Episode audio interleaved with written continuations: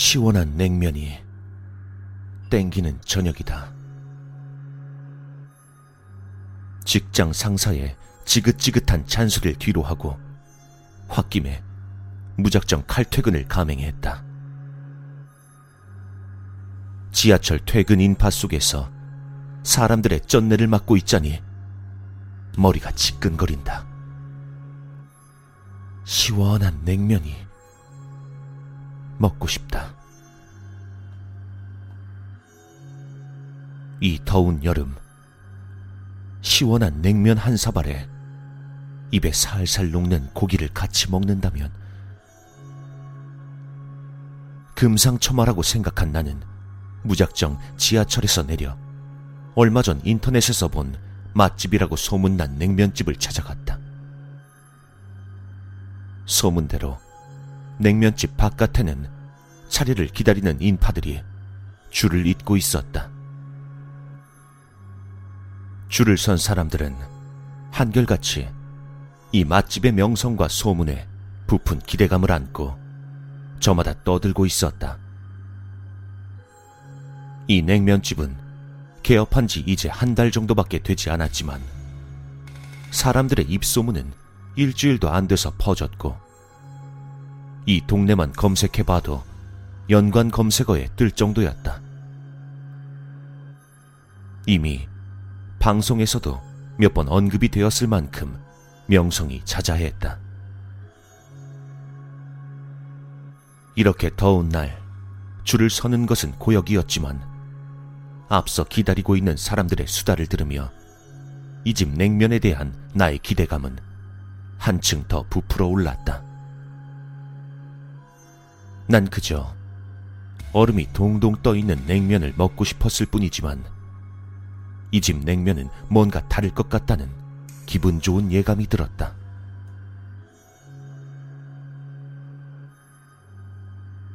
아, 오래 기다리셨죠? 냉면 나왔습니다. 오랜 기다림 끝에 내 앞에 조금은 푸짐한 냉면이 나왔다. 보통 냉면들과는 큰 차이가 없었다. 사각사각한 얼음이 들어있는 뿌연 육수. 거무튀튀한 면발, 그 위에 올려져 있는 계란 반 개와 오이와 배 몇 조각, 그리고 고기 몇 조각. 평상시에 먹는 냉면과 별다른 차이점을 찾지 못한 나는 주변을 둘러보았다. 얼마나 맛있게 먹던지 가게 안의 손님들 모두 냉면 사발에 고개를 쳐박고 허겁지겁 냉면을 흡입하고 있었다. 그리고 여기저기에서 추가 주문들이 밀려 들어왔다. 그러고 보니 다들 물냉면만 시켜 먹고 있다. 이 육수가 맛의 비결인 것 같다. 사발을 들고 국물을 먼저 들이켜본다.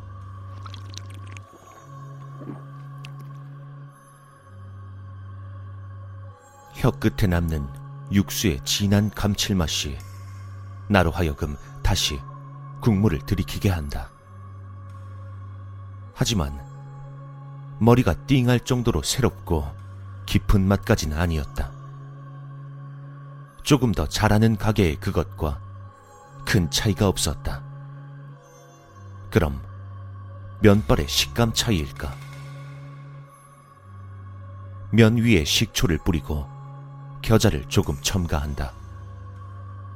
젓가락을 휘휘 저으며 입맛을 다시 내 입 안으로 냉면 한 젓갈이 후루룩 밀려 들어온다.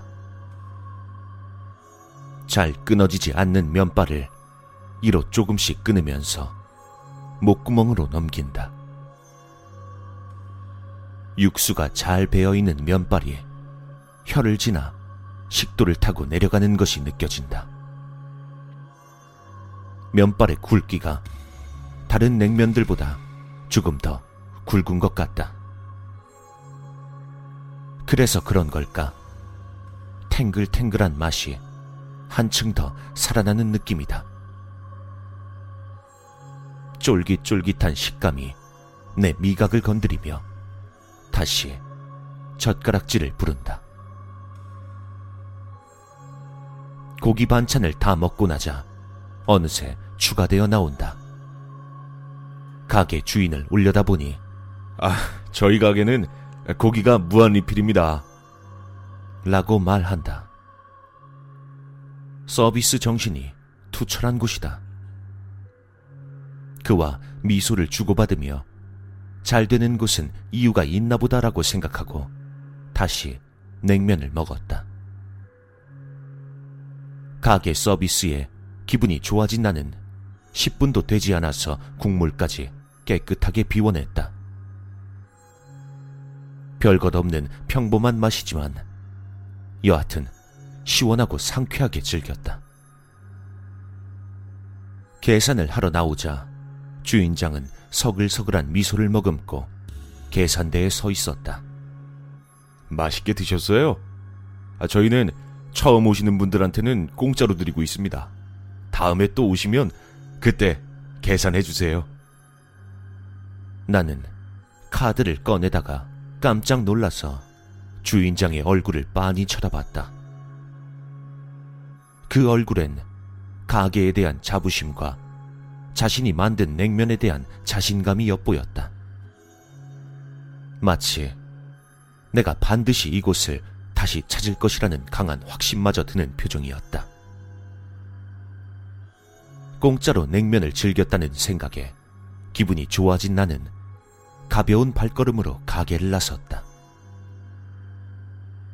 바깥에 서 있는 줄은 짧아질 생각조차 없는 듯 길게 늘어서 있었다. 돌이켜 생각해보면 그렇게 특출난 맛은 아니었다. 그런데도 사람들은 이 냉면집을 거의 중독이 된 것처럼 찾고 있었다. 아마도 파격적인 서비스와 적당한 가격, 그리고 주인장의 서글서글한 웃음이 이 가게의 핵심 포인트가 아닐까 생각되었다. 아무렴 좋다. 어쨌든 맛있게 먹었으니까. 다음 날 또다시 직장 상사에게 깨지고 나의 스트레스는 극에 달했다. 퇴근의 욕구가 솟구치면서 순간 무의식적으로 스치는 강한 집념이 느껴졌다. 냉면. 나는 직장 상사의 욕지거리를 들으며 칼퇴근한 후 다시 그 집을 찾아 냉면 한 그릇을 비웠다. 다음 날도, 그 다음 날도, 어떤 때는 출근하기 전에 아침 일찍 찾아가서 냉면을 먹은 적도 있었다.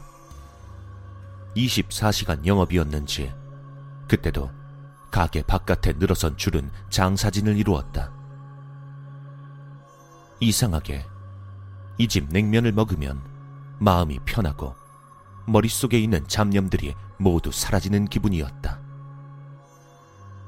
특히나 물냉면에 대해서는 거의 집착에 가까울 정도로 집요하게 그것만 시켜 먹었다. 그것은 다른 사람들도 마찬가지여서 가게의 모든 손님들은 오직 물냉면만 찾았다. 그리고 어느 순간부터는 메뉴판에 물냉면 하나밖에 써 있지 않았다.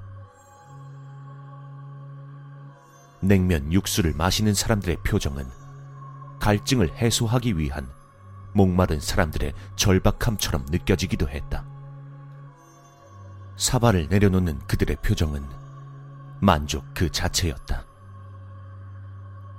얼마 지나지 않아 나 또한 그들과 비슷해졌다.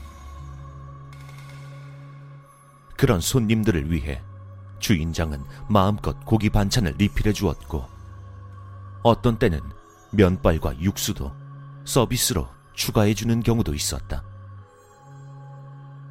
그럴 때마다 사람들의 반응은 폭발적이었다. 왜 사람들이 여기만 찾는지 알 것 같았다. 한 번 먹었을 땐 모르지만 자꾸 생각나게 하는 그 맛. 육수의 맛. 잠깐. 생각을 정리해보자. 사람들은 개걸스럽게 물냉면만 먹고 있고, 주인장은 그 상황을 더 고조시키듯이 더 파격적인 서비스를 제공하며 손님들을 현혹한다. 비빔냉면도 아니고 오직 물냉면만 찾는 사람들. 어느 순간 물냉면만 적혀 있는 메뉴판. 육수.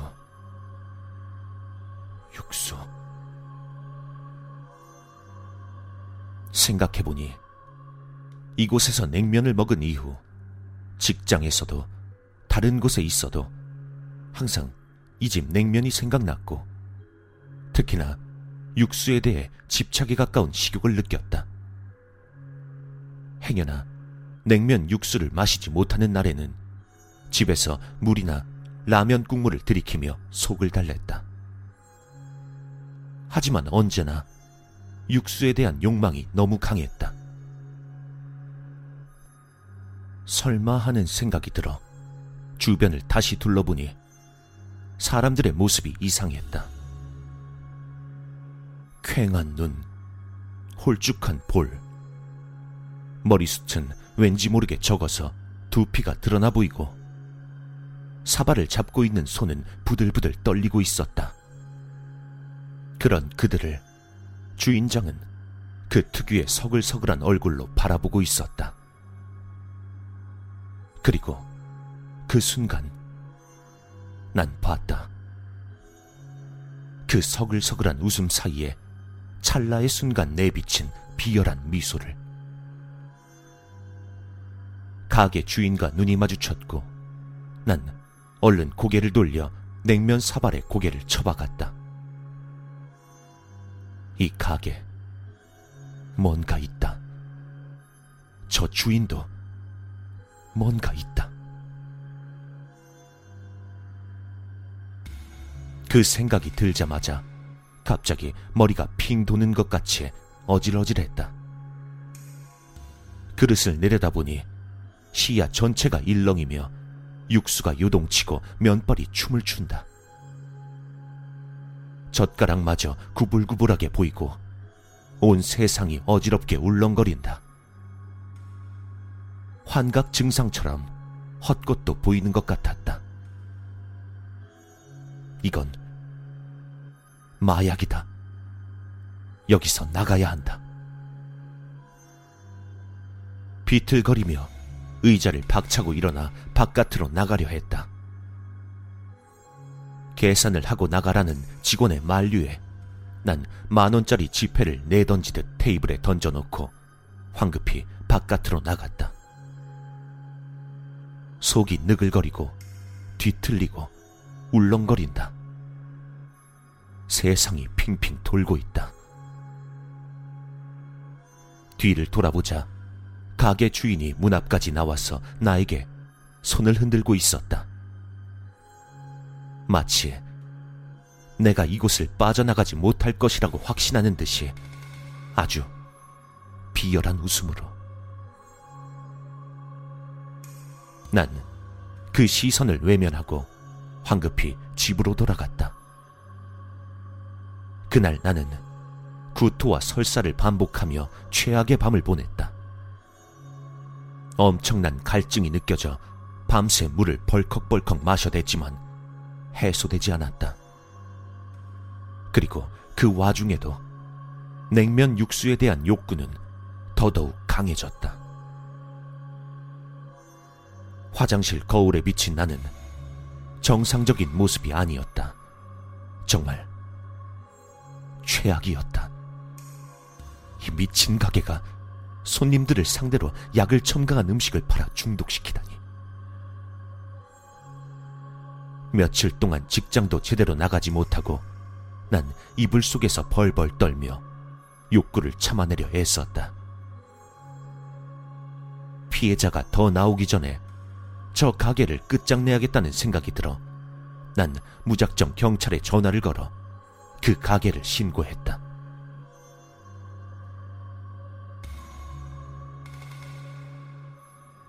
얼마 뒤, 겨우 진정된 속을 부여잡은 나는 그 가게가 어떻게 되었을지 궁금했다. 비틀거리며 찾아간 그 가게 앞에는 경찰들이 찾아와 대대적인 수사를 벌이고 있었다.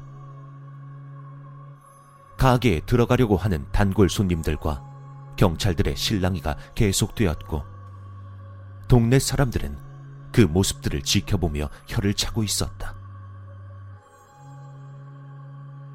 사람들의 웅성거림 속에서 가게 주인이 경찰과 뭔가 얘기를 하고 있었다.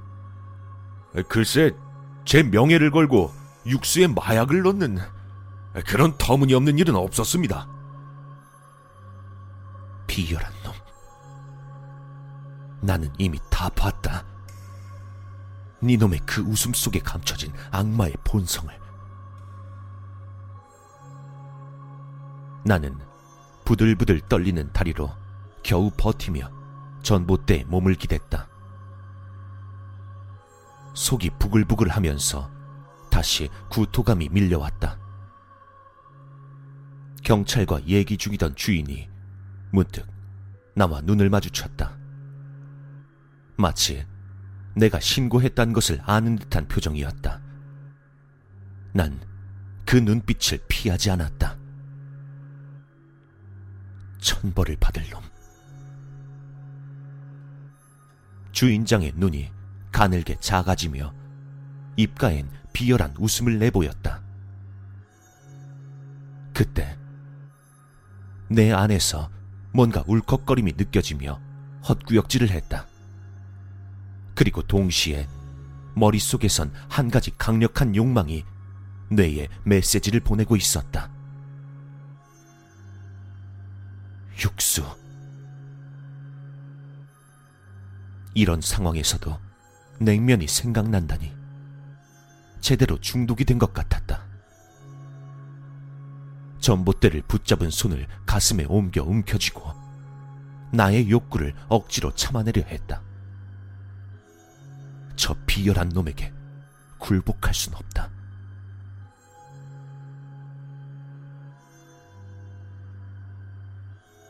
더 이상 참을 수 없다. 아니, 참고 싶지 않았다. 난 그 많은 인파들을 헤치고 가게를 향해 돌진했다. 경찰들이 쳐놓은 폴리스 라인을 뛰어넘어 난 가게 주방으로 내달렸다. 경찰들은 나를 잡으려고 허둥지둥 뒤쫓았다. 어디에서 그런 힘이 솟았는지 정정한 젊은 경찰들을 뿌리치고 기어코 주방 쪽으로 진입했다. 주방엔 한참 증거를 수집 중이던 경찰들이 어안이 벙벙한 듯 나를 쳐다보고 있었다. 난 그들 손에 들려있는 냉면 육수를 발견하고 걸신이 들린 듯이 달려들었다. 욕구에 굴복해버린 나는 한 마리 미개한 짐승이 되어 있었다. 경찰에게 달려들어 육수 사발을 빼앗아 벌컥벌컥 마셔댔다. 경찰들은 나를 제압하기 위해 네댓 명이 달라붙어 육수 사발을 빼앗으려고 했다. 제대로 입을 대지 못한 사발에서 국물들이 콸콸거리고 쏟아져 얼굴을 적시고 온몸을 적셨다. 육수가 입안에 들어간 순간 찾아온 희열감, 쾌감. 내 머릿속에 꽉 차있던 욕구가 한순간 해소되는 느낌이 들었다. 주방 바깥에선 주인장이 그 특유의 비열하고도 비웃는 미소를 지으며 나를 쳐다봤지만 아무래도 좋았다. 난 이 육수가 너무나도 마시고 싶었다. 기어코 한 사발을 다 마신 나를 경찰들이 거칠게 제압하여 바닥에 넘어뜨렸다. 수갑을 채우려고 내 손을 뒤로 꺾었을 때 순간 밀려오는 구토감과 어지러움에 견딜 수가 없었다. 입에서는 이미 냄새나는 토사물의 일부가 질질 흘러나오고 있었다. 식도를 넘어오는 토사물을 참지 못하고 넘어진 상태에서 대량의 토사물을 바닥에 내뱉었다. 아니, 쏟아냈다고 하는 것이 맞을 것이다. 입에서부터 콸콸 쏟아진 토사물은 끝도 없이 이어져 주방 바닥으로 넓게 퍼졌다. 그때 질색을 하면서도 수갑을 채우려고 안간힘을 쓰던 경찰들이 어느 순간 내 몸을 짓누르고 있던 힘을 빼고 있는 것을 느꼈다. 경찰들이 갑작스레 뒷걸음질을 치며 욕을 해댔다. 동시에 나 또한 눈앞에 펼쳐진 믿을 수 없는 광경에 정신이 혼미해지고 있었다.